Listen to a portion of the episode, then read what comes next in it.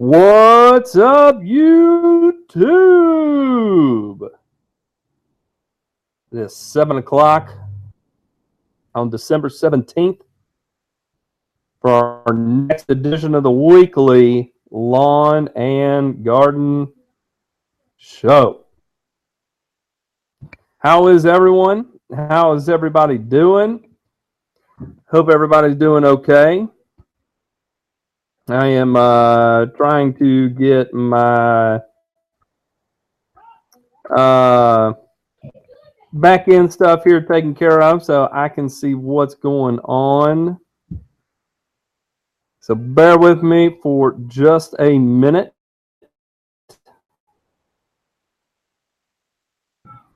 And we will be good to go. Let's see here. I'm getting there. I'm getting there. I'm getting there. Bam! I am here. Adrian Revels. Hey from Kansas. Hey to you, man. To you. Hey from Knoxville, Tennessee. Uh, Turf Nerd, you got to leave for the airport to pick up your daughter. Uh, I'll try to listen on your phone.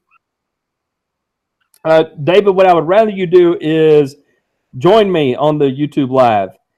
I think you have a fair amount to contribute, but congrats to your daughter. Graduation. I know that's a feat in and of itself. What's going on? I got the hiccups. My goodness. One second here.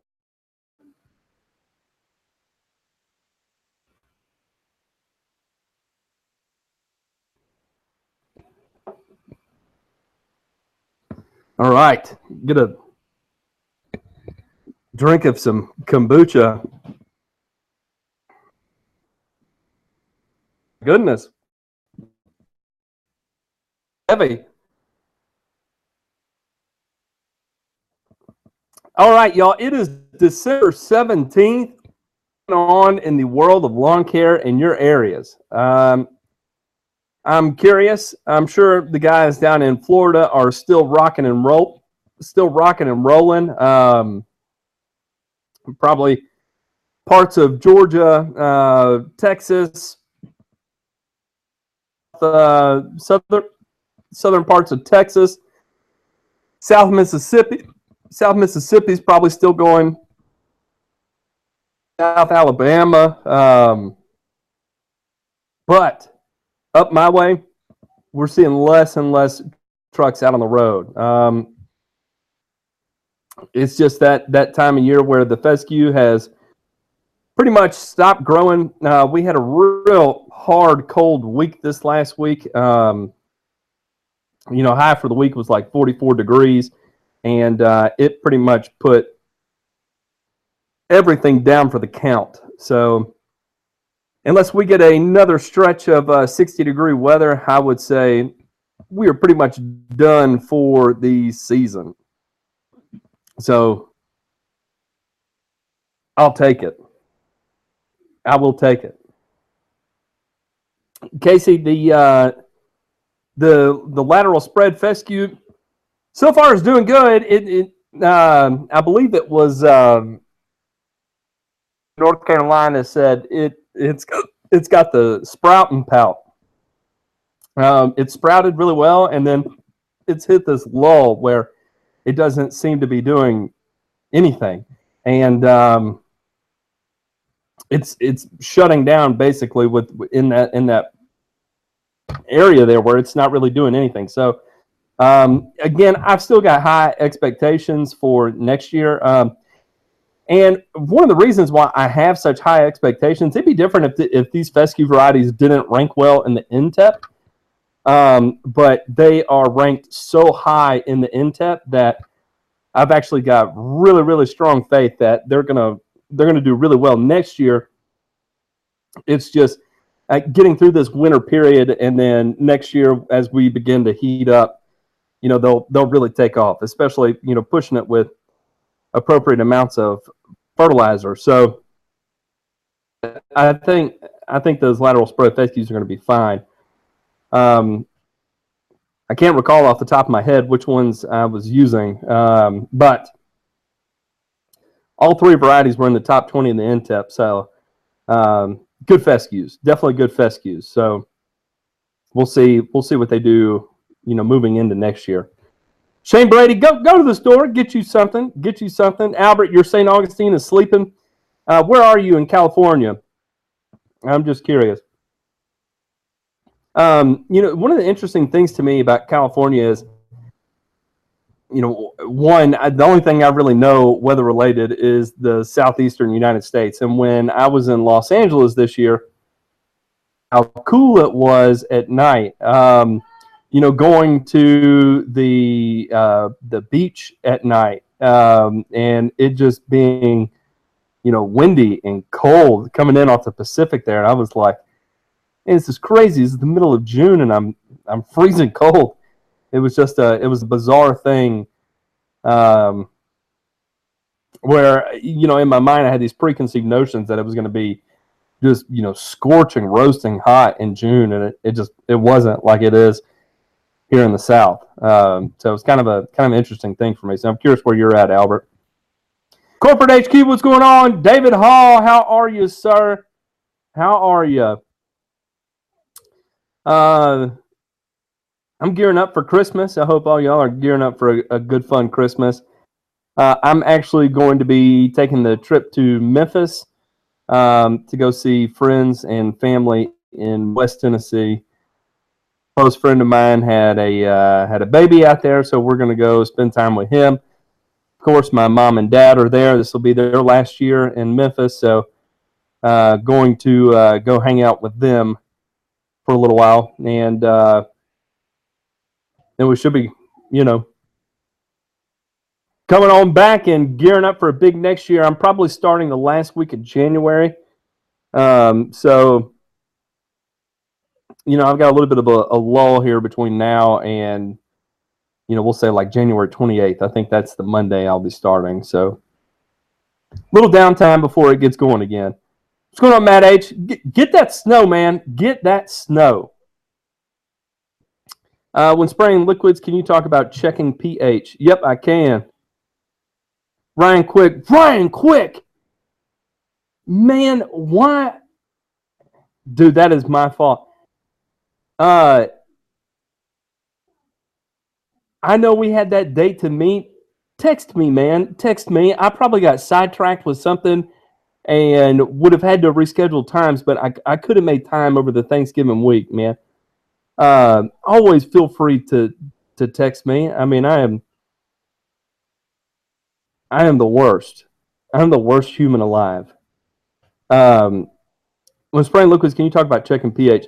Uh, Ryan, eh, okay, so here's the deal. When you're spraying liquids, um, the half life of an herbicide will be affected by, by, the pH of the, the final pH solution. Um, so, for instance, the lower the pH, the more acidic uh, solution you have, usually the longer the half life, the slower that will biodegrade. Um, so, if you're if you're talking about product like uh, uh, fungicides and herbicides, typically uh, it will last longer in solution in your tank than it will in a high pH situation. Where you know we'll say if you're like in a pH over we'll say eight or above, um, what you'll see happen is that uh, typically that will um, cause it to it'll basically render it inert really quickly. So um, one of the easy things to do is is you know get a get a, a, pH water tester that you use for like a swimming pool or something, and test the pH of your water.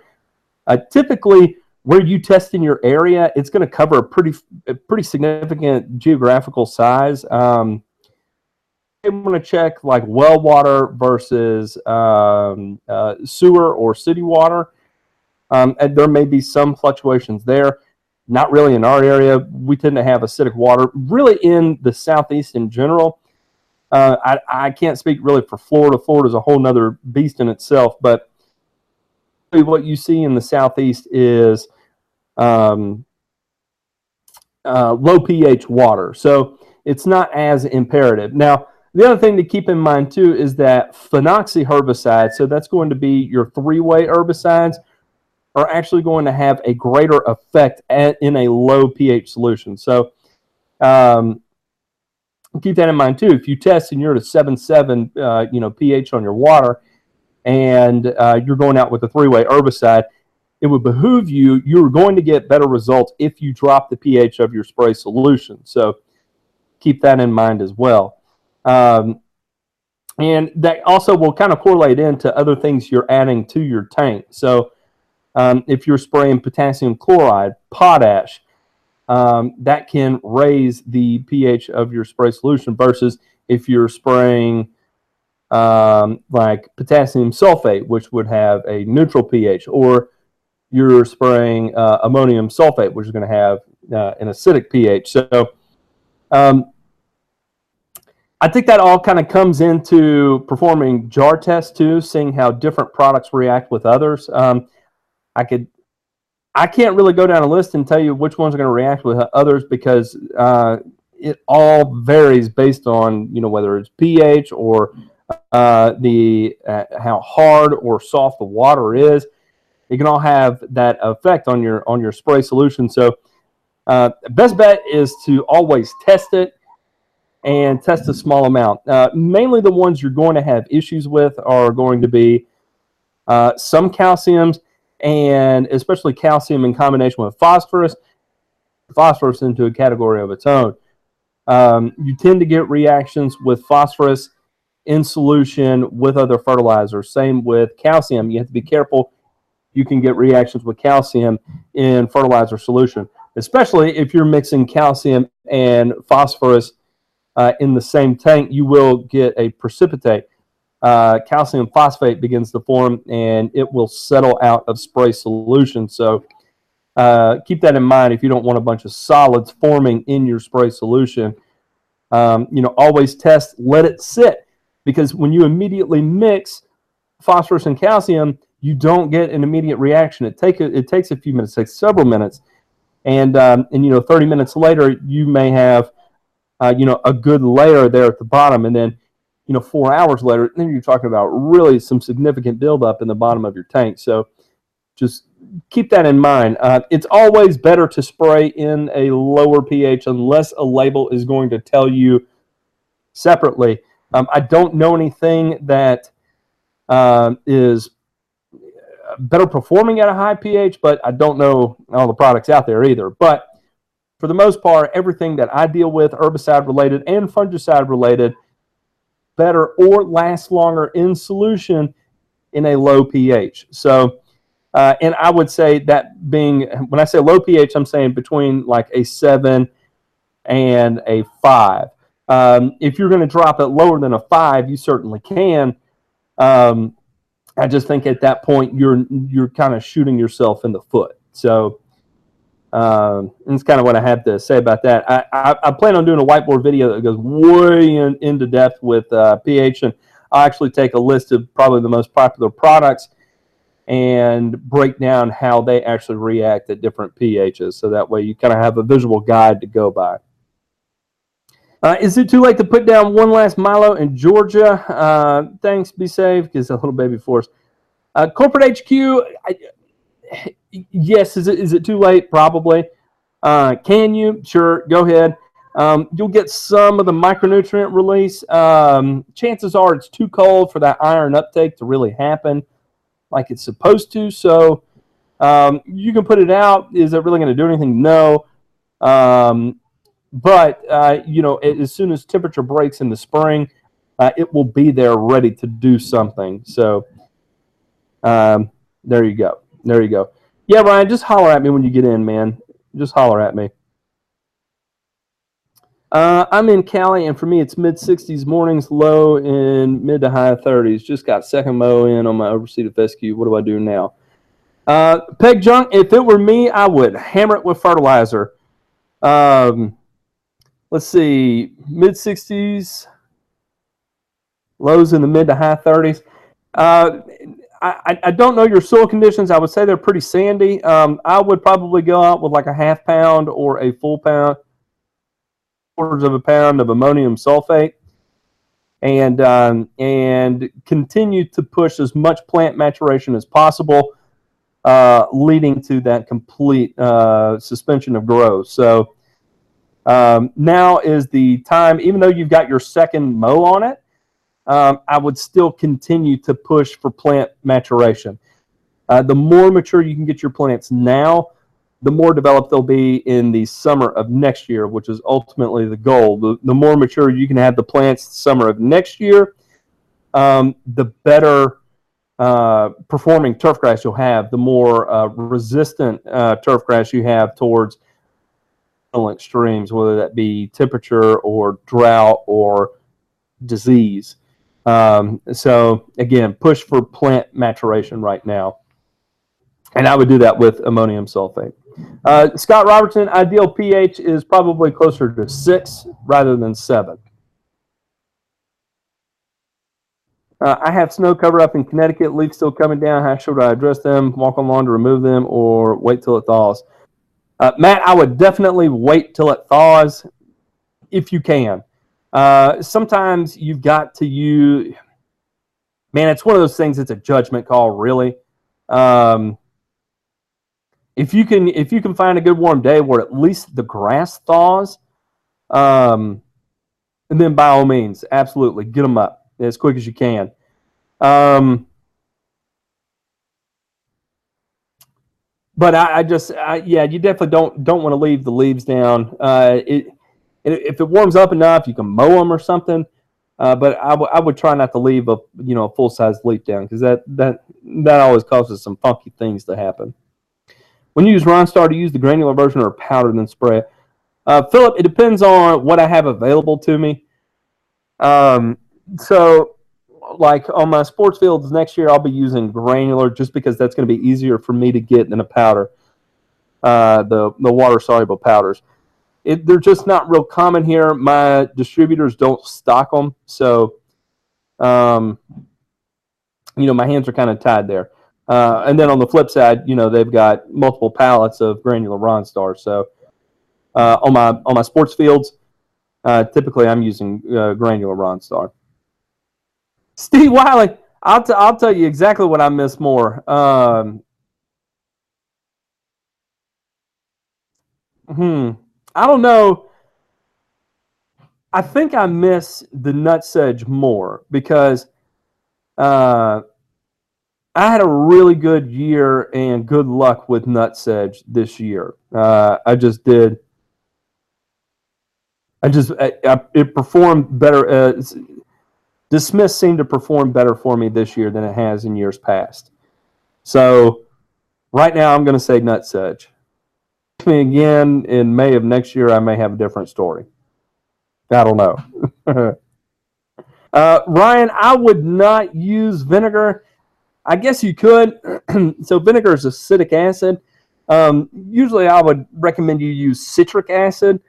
Um, most tank conditioners that are uh, designed to drop pH to spray solution um, are going to be the citric acid based. Um, so I would recommend you use that versus acetic acid. Um, but at such a, if you can drop it within range without a high concentration of acetic acid, then um, you should be good. But um, I'm doing a quick Google search here. Yeah, you should be fine with acetic acid. Uh, just, just you know, make sure you're not having to use anything higher than like a uh, five uh, percent solution to get your pH where you need it to be. So, yeah, yeah, you'll make it. You'll make it. I know vinegar is readily available. Uh, probably a whole lot easier to get. So, you know, you got to use what you got to use. You know what I mean? What's that, you too? The James stat, you missed it, man. That was, was one of the first things I, I, I dropped in with.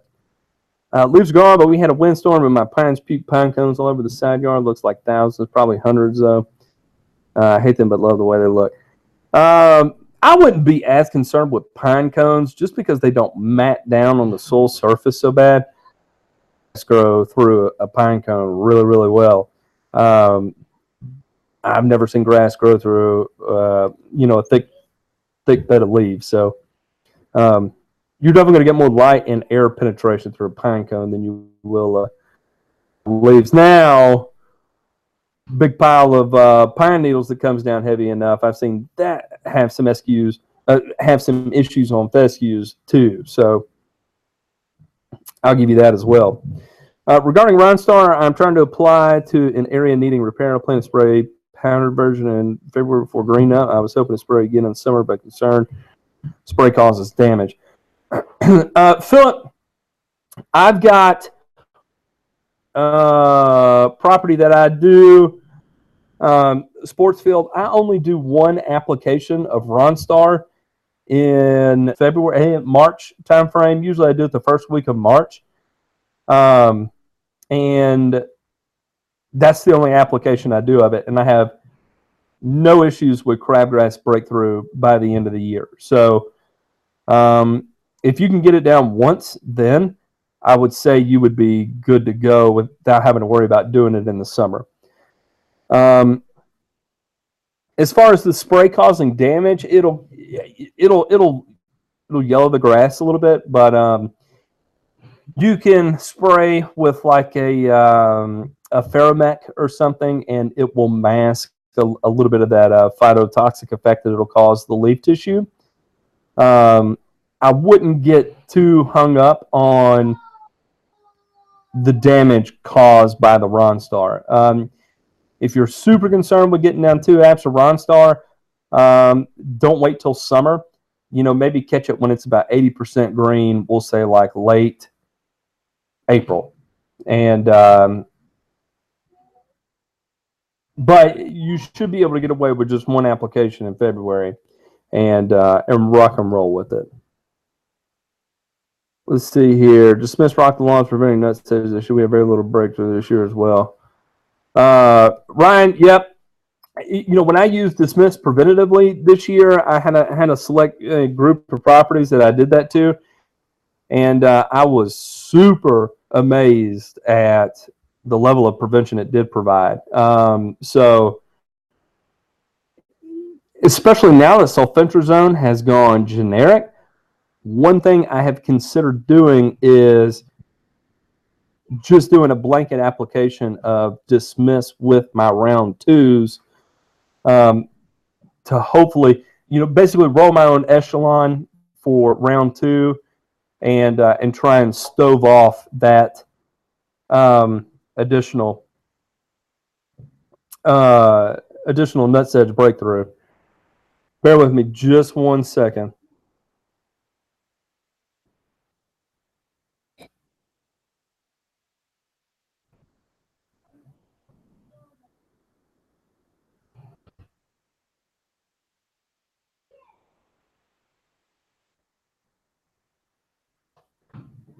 Let's see here. Yard's done right. What's up? How are you, Jim? How are you, Jim? What about chelate iron to mask to dismiss? Um, yeah, you can do that as well. Um, I didn't have any issues with dismiss until uh, late summer, seemed to be July, and none of it was too bad. I will tell you one thing I did that was really stupid. Um, and I will recommend you never do this ever. Um, uh, one second, I gotta send this email real quick.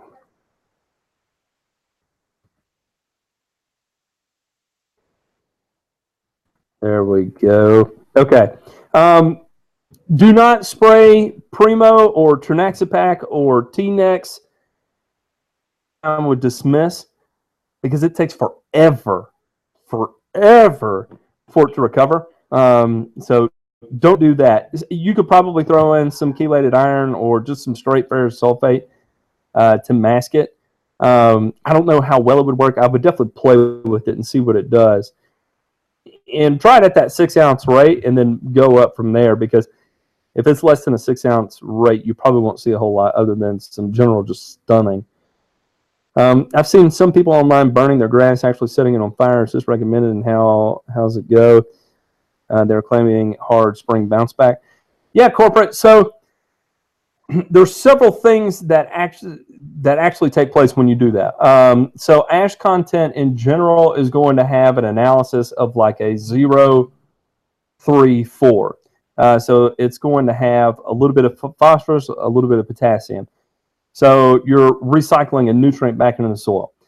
Also, it's going to have carbon content that you're recycling back into the soil. Uh, with carbon, you're going to have the carbon cycling effect, you know, greater microbes moving to the soil surface.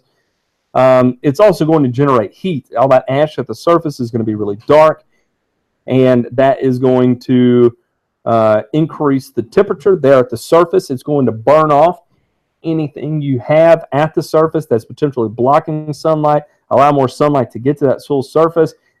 And that's why you typically get that hard bounce back in spring from it. Does it work? Yes, absolutely.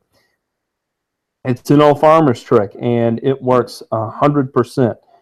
Um, you got to be careful when you're doing it. I've seen it get out of hand really quickly and take out acres and acres of grass uh, when they were just trying to handle like a half acre or a full acre. So um, just keep that in mind. Uh, there, there is some risk to it, but it definitely works well. Whether the oxadiazon would run off midsummer, and then my choice would be to be another after switch to prodiamine. Uh, yeah, Phil, I wouldn't worry too much about it, especially if you drive that turf grass hard enough. Um, you you really shouldn't have an issue. I haven't had any issues with it, and uh, for instance, that that one field when we were doing the complete grow in, it was Ronstar once, and I mean we aerated monthly. Uh, in some instances, it was every two weeks, and still no breakthrough. So, you know, it's good stuff. Now, one thing to keep in mind, Philip, that I did do was uh, it it did get a blanket application of Monument in mid May. So that may have a little bit of a synergistic effect in combination with the oxadiazon. So that in mind. Jim, I'm doing great, man. I am doing great. How are you? Are you getting the snow up there, Jim? Uh, I missed the beginning. I will get cones out of ASAP in the spring. I have a natural area under pines. Well, the needles there. I hear they actually do better with needles under there. Yep, yep, that's true. Uh, what pre-emerge should I use in my garden areas? Weeds over the summer drive me insane. I think I killed one of my girls' bushes last year with preen. Uh, so, okay, if for a my mom commented, our backyard Bermuda is dead. Will you check it out, please, Mom? Uh, it's dormant. It's not dead. So, uh, no no reason to worry about it. It it just it went dormant. It's perfectly normal. Um,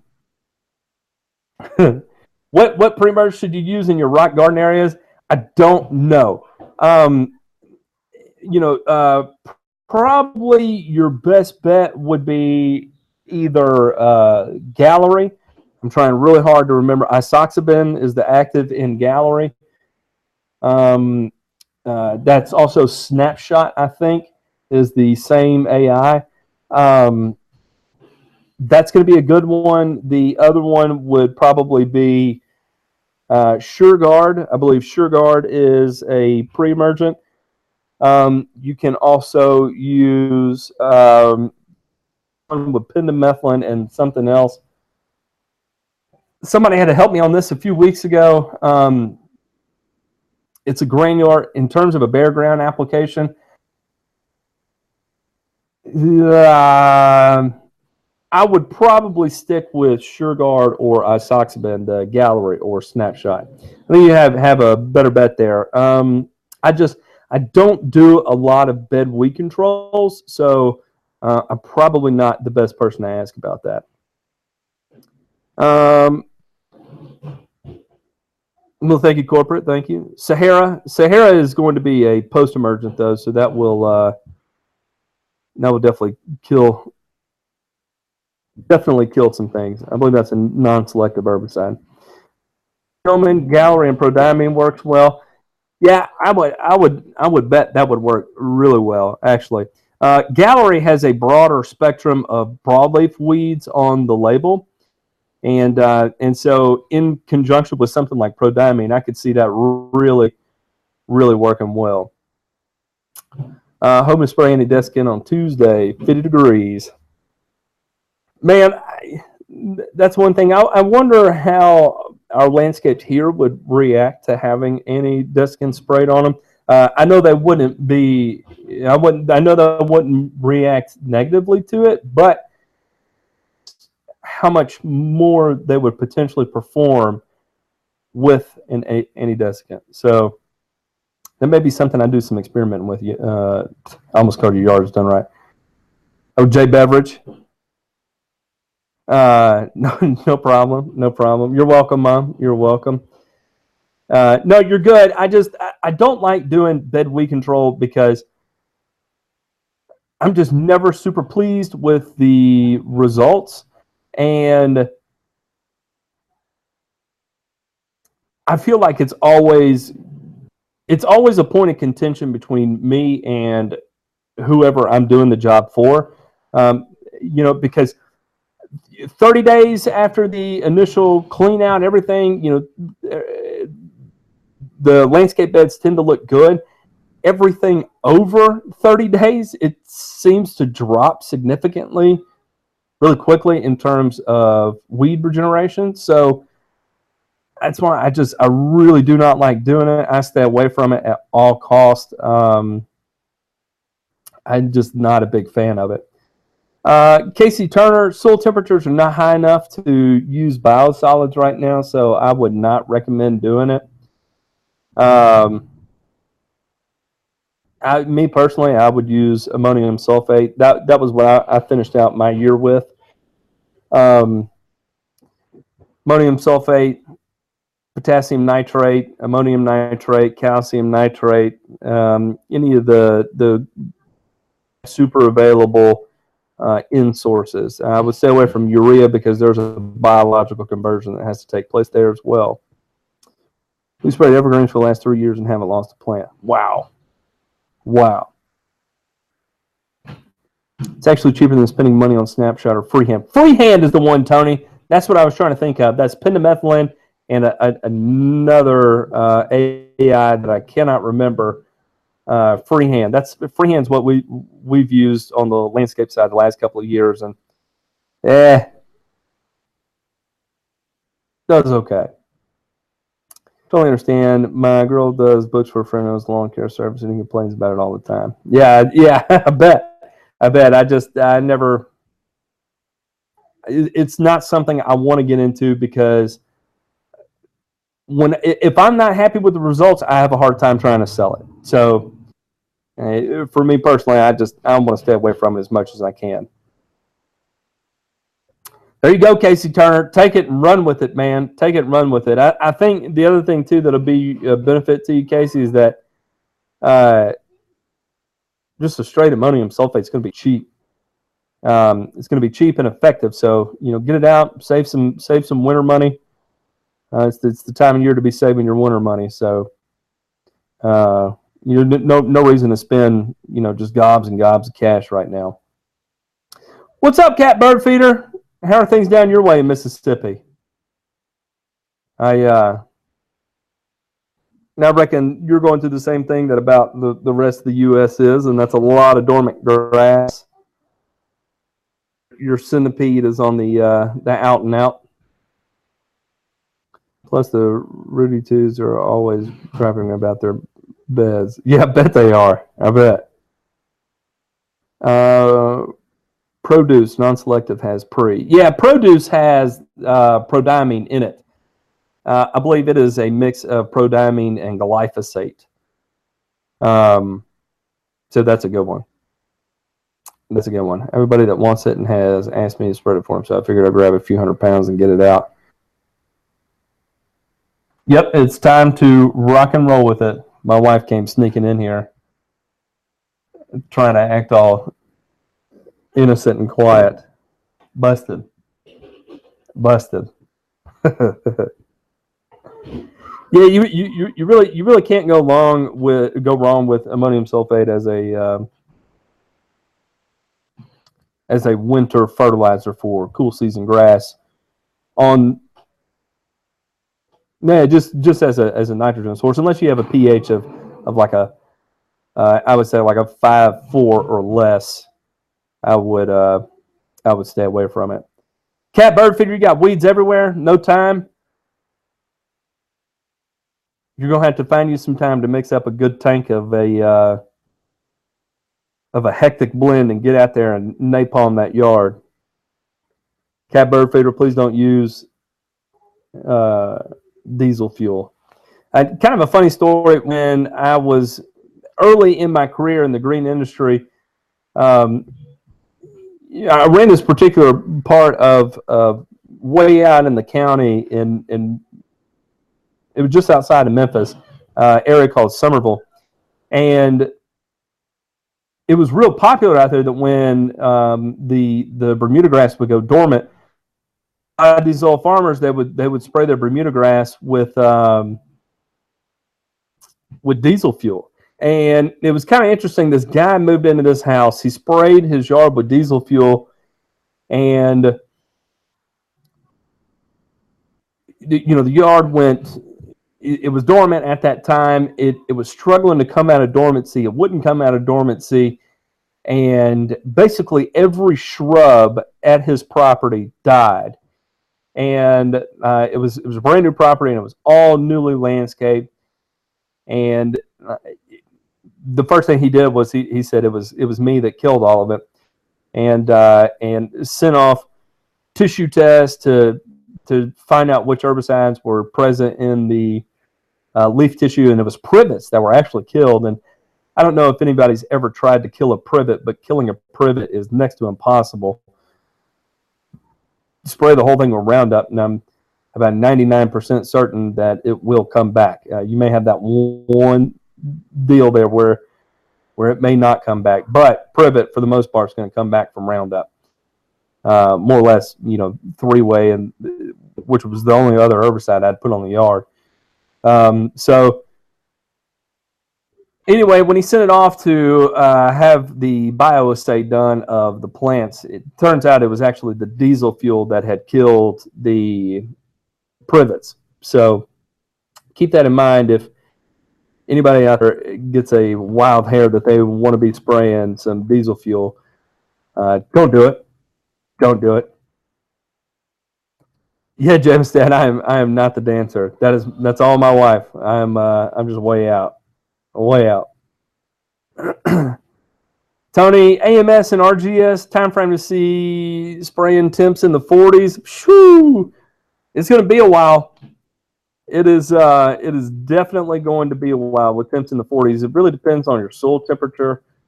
Uh, if your soil temps are in the 40, in the 40s, um, if you have a couple days that spike up, probably what you'll see is a growth out of it and uh, some color improvement and then as temperatures back down, um, it's actually going to look like you lost color in the yard.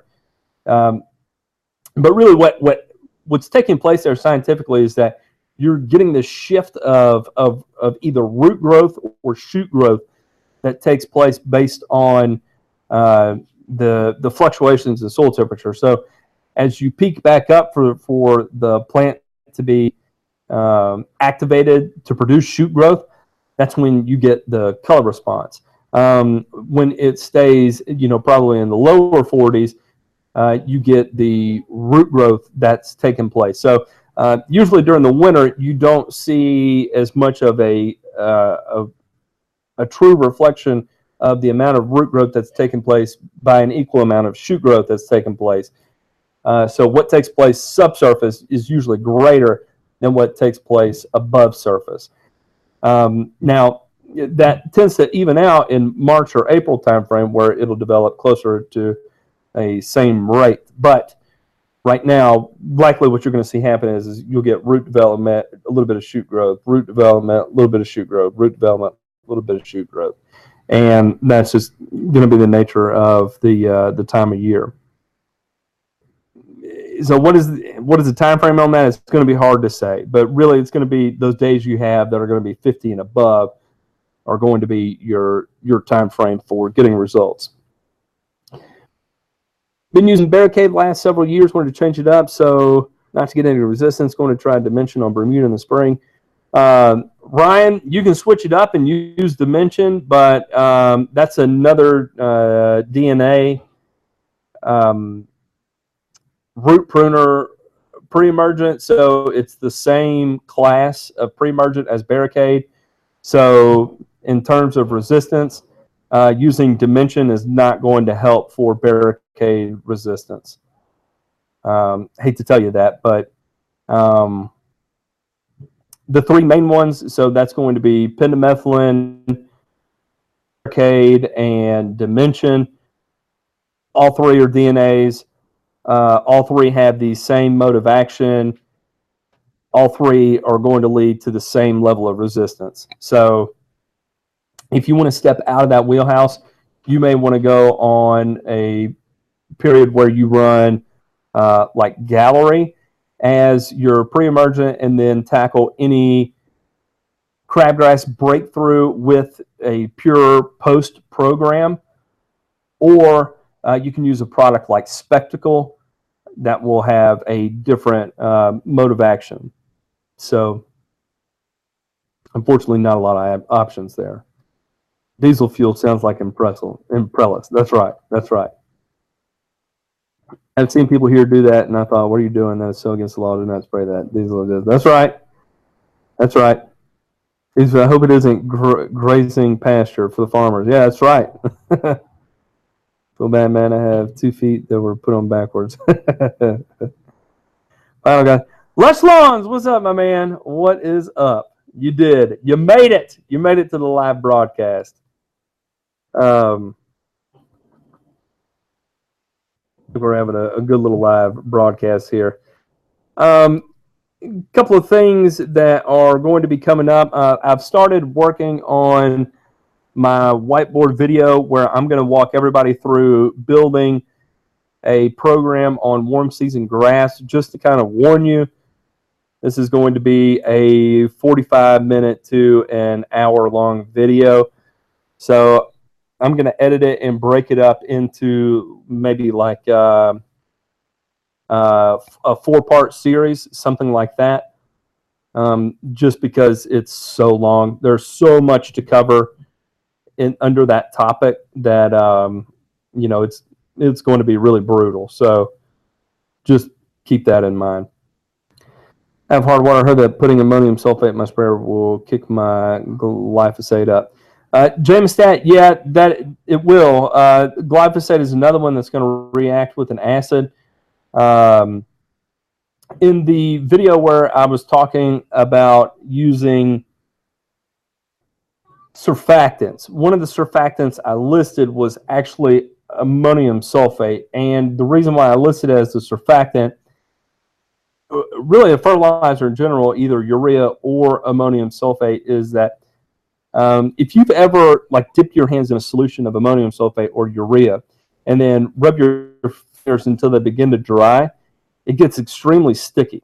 Um, the other thing too is if it's freshly applied to grass in liquid form and you go and walk across it, uh, you'll slip Im- immediately. It's it's unbelievably s- slippery, and while your hands are wet and you rub them together, they're really slippery. So ammonium sulfate and urea have that ability to break surface tension once in solution and also the fact that it's going to acidify the solution is going to enhance the effect of glyphosate.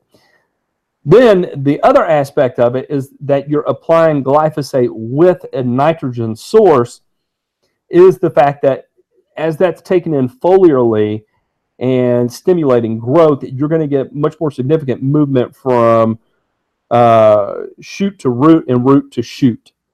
So there you go. uh, that's that's really how that ammonium sulfate is going to work with with glyphosate. Um, can you do a video on reading soil test? Um, yeah, Scott, I, I did do one. It should be a few videos back about interpreting soil test. Um, it was it was a little generic. I can kind of take you through looking at a soil test. What I see. If you want to send me one, uh, I've got I've got no problem going through it. Um, listen, soil testing is important, but what what's important to understand about a soil test is that um, very rarely are you going to look at a soil test and, and be like, oh, that's what's wrong. Very rarely. The only thing you're going to see on a soil test that's going to point to that would be extreme deficiencies or off pH. Um, and a lot of times, some of the deficiencies you see are because of an off pH. So, when you look at a soil test, look at the pH first, see exactly where you're at. Then you can go through and make sure you're at your minimum required levels uh, for your turf grass species. And typically, most soil tests will list the recommended range. Um, yeah, you, you know, work to get it into that range. If you get it above that range, that's not necessarily a bad thing either. Um, if you're a little bit low in it, does that mean you're going to have a lackluster yard? No. Uh, I've got plenty of lawns that are low in manganese or low in magnesium that are still performing awesome. That you can't tell a difference between those and lawns that have adequate levels of manganese and magnesium. So um, it's not always as clear cut as could be. Um, what you do want to look at, and if your soil test will tell you, you know, your your organic matter level, you know, if that is going to be in that two and a half to three percent range, uh, usually that's a good start for you. Um, and then the other thing would be CECs. Um, you know, make sure your CECs are well above like a, a 13. Um, and that will tell you your soil's ability to hold and retain nutrients. Uh, and then if you really want to drive those CECs up, uh, the higher the CECs you have, the better retention it'll have. So uh, what's important is that you begin supplementing carbon, really.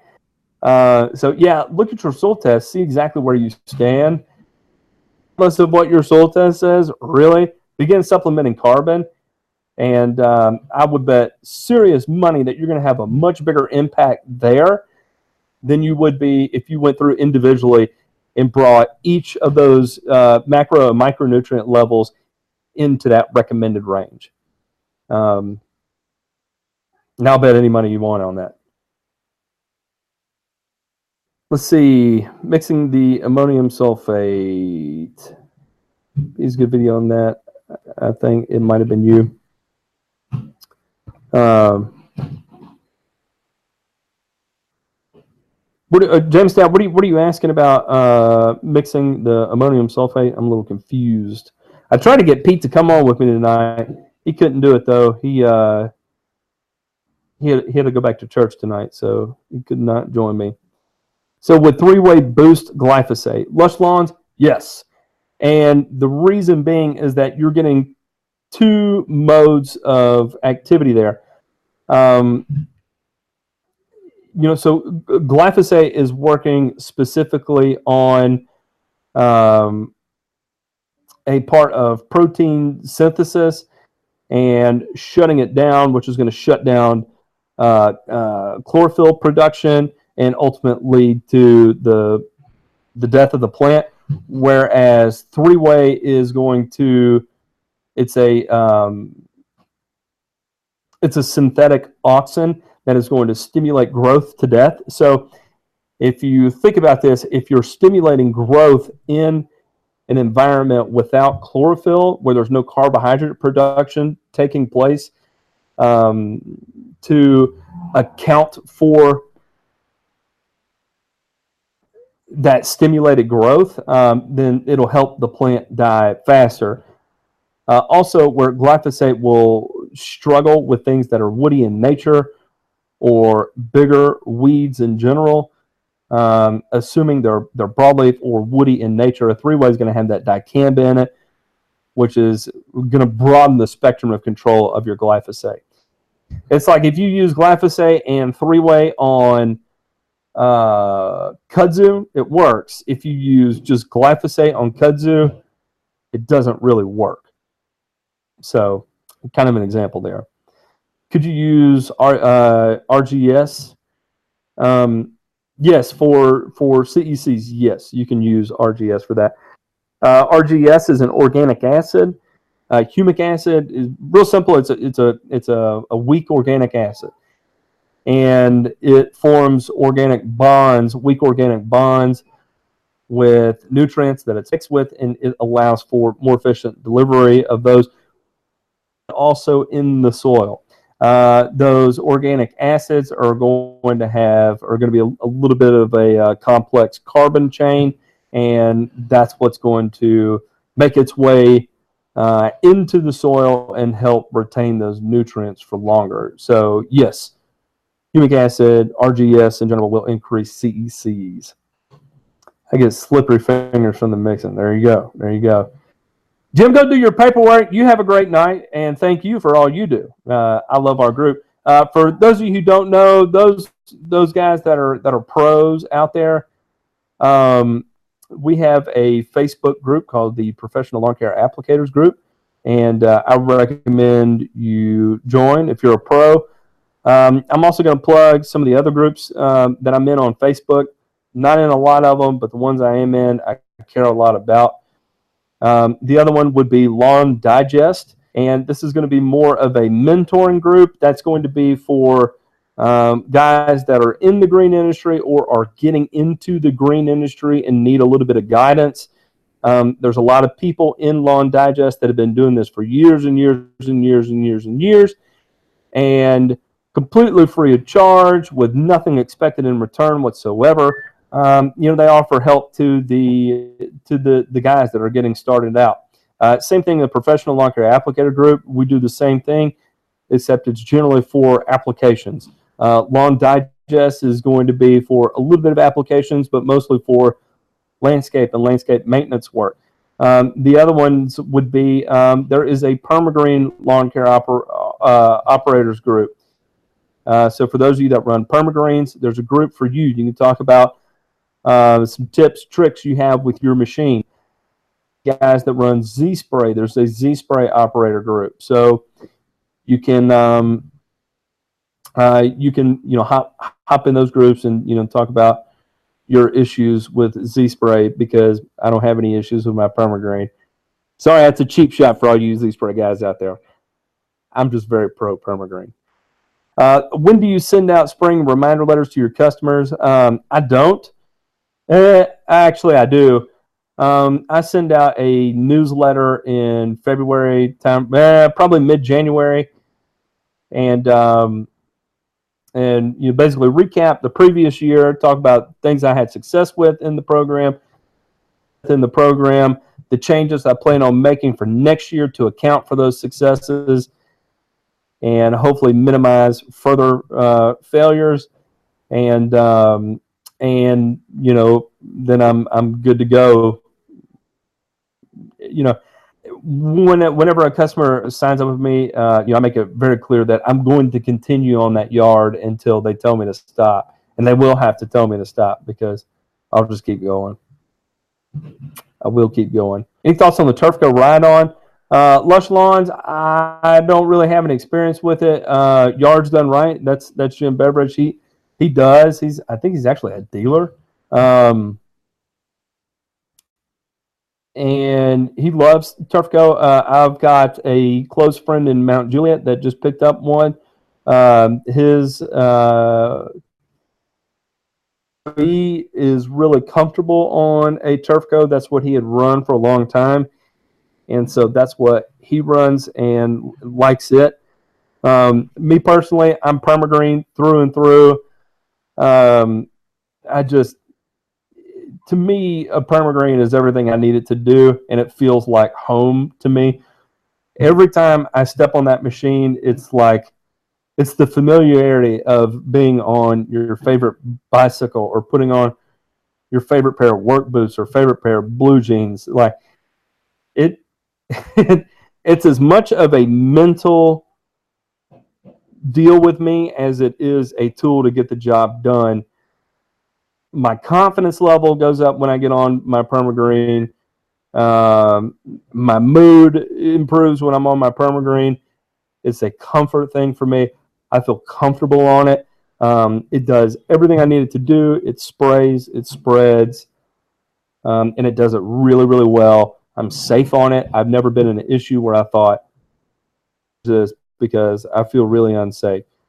Uh, I just don't have those issues. So you know, I'm a I'm permagreen through and through. So I'm I'm not really gonna be able to give you uh, on a Turfco or a Toro um, and I got I got some friends that use Toro too. Um, uh, a friend in South Carolina, Lexington area.